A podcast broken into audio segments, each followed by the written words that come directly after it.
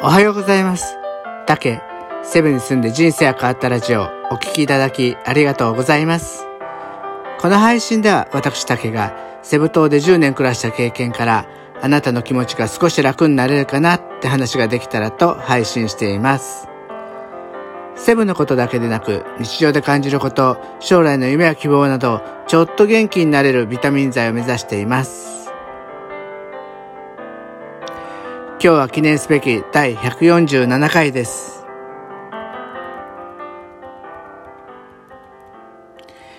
えっとね、今日はちょっとね、えーえーと、この間ちょっと道を歩いていると、たまたまね、交通違反の取り締まり、いわゆるまあネズミ捕りですよね。それをやってて、ふとね、思い立ったことがあったんで、それを話してみようと思います。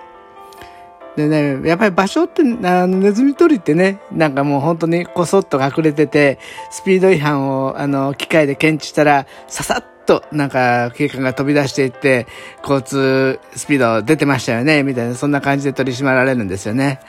私はもう今はね、全然車を乗ってないんですけど、まあそのセブンに行く前、日本でサラリーマンやってた時は車も持ってたし乗ってたんでね、えー捕まったことあるかな？回か2回ぐらいあったような気がするので、もう忘れちゃいました。でもね、なんだろう、あれって、すごくね、不思議、よく考えるとね、不思議だなと思うんですよね。あのーすごい交通事故が多発してる場所で取り締まってるっていうわけじゃないじゃないですか。どちらかというとちょっと広くて、あのー信号が少ない下り坂みたいな感じでスピードが乗りそうなところ。なんかそんなところで取り締まりをやってるんですよね。だから、なんだろう、スピード違反をするのを待って取り締まってるみたいな、そんなイメージがちょっとあるんです。それって、本末転倒じゃないかなってふとちょっと思ったんですよね。だって、あの、本来、例えば取り締まるんだったら、交通事故を起こさないためにスピードを出すのは、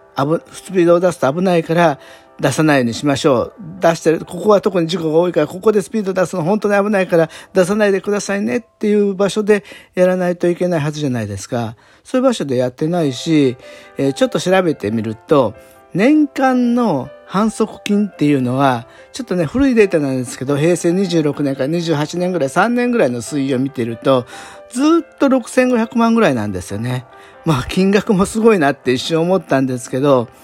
でもなんだろう、その、多分、金額が変わらないってことは、取り締まってる回数とか、取り検挙してる件数がそんなに変化がないから変わらないのかなってちょっと思ったりしたんですよね。だと、なんだろう、何のために取り締まってるのっていうような感じですよね。まあ、せめてもの、あれは、反則金はなんかね、えー各都道府県に交付されて、えー横断歩道とか信号機、標識の設置に使われてるっていうことで、まあ、全く無駄になってるっていうわけじゃないんですけど、でも僕だったら、例えばそういう、交通事故が多発して、スピードが出しすぎが原因だったら、その道の下にね、あの、なんだろう、スピードが出ないように、ブツブツブツっていうみたいな、あんなのを作って、あの、そこを通ると、ね、ガーってうるさくて、スピード出せないっていうやつ、高速道路とかであるじゃないですか。カーブとかで。ああいうのを取り付けるとに使ったりとかして、もうそこで取り締まりをしないで済むっていうようにするようにした方がいいんじゃないかなと思うんですよね。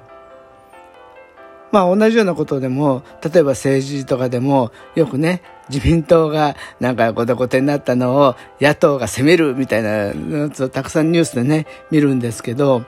あの野党って、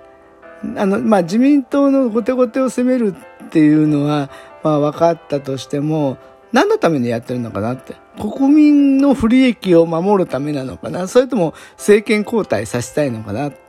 っていうふうに思っちゃう。ちょっとうがった目で見ちゃうんですけど、まあそういうふうに思うとね、何が本当に本質なのかっていうとね、やっぱり考えないといけないなって思うんですよね。で、そこでね、自分のことについてもちょっとね、振り返りをしてみようと思って考えてるんですけど、まあね、多分ね、意識してる、していないにかかわらず、たくさんそういう本末転倒なことをやってるような気もするんですよね。えー、このね、例えば配信だって、このね、音声配信だって、もともとは、あの、始めたきっかけって、私やっぱり2年後に、えー、まあ、スタディツアーとかを含む留学エージェントをやりたくて、まあ、その時にね、何者かわからない人のえー、会社でツアーを申し込みっていう人はあまりいないかな。それはそれまでに、まあ信用とか影響力のバロメーターとしてね、まあそういうのをしっかりあの出せるような人だったらちょっと信頼してもらえるかなっていうのが始まりだったんですよ。で、例えば交通、さ、ちょっともう、あれです。交通違反の取り締まりって、あれって重要だよね。あれをやることで交通事故は減ってるよねって思う人って少ないと思うんです。だって多分そうじゃないと思うから。だから多分ね、交通違反の取り締まりって指示されてないと思うんですよね。本当に捕まってると悔しいとかね、もう本当に腹が立つとかね、交通違反の捕まらなかったら、やら、やった捕まらなかったと言ってスピードをグインって上げたりとかね。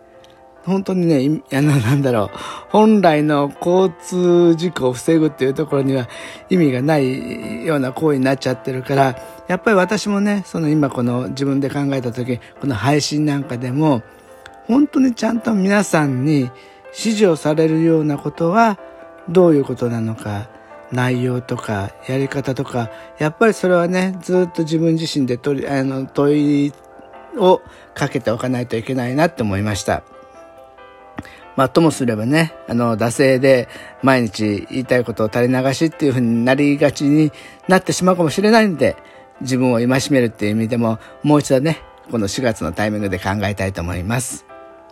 特にね、今日はなんかちょっと雨って言ってるんで、あのー、まったりとじっくりそういうのをね、家でしっとり考えるのにはいいかなと思うんで、えー、ちょっと試みてみます。皆さんも今日はね、えー、ちょっとスローペースで自分の周りのこととか自分のこと、ちょっと将来のこととか見直すにはいい時間を持てるかもしれませんね。ちょっとおすすめしてみます。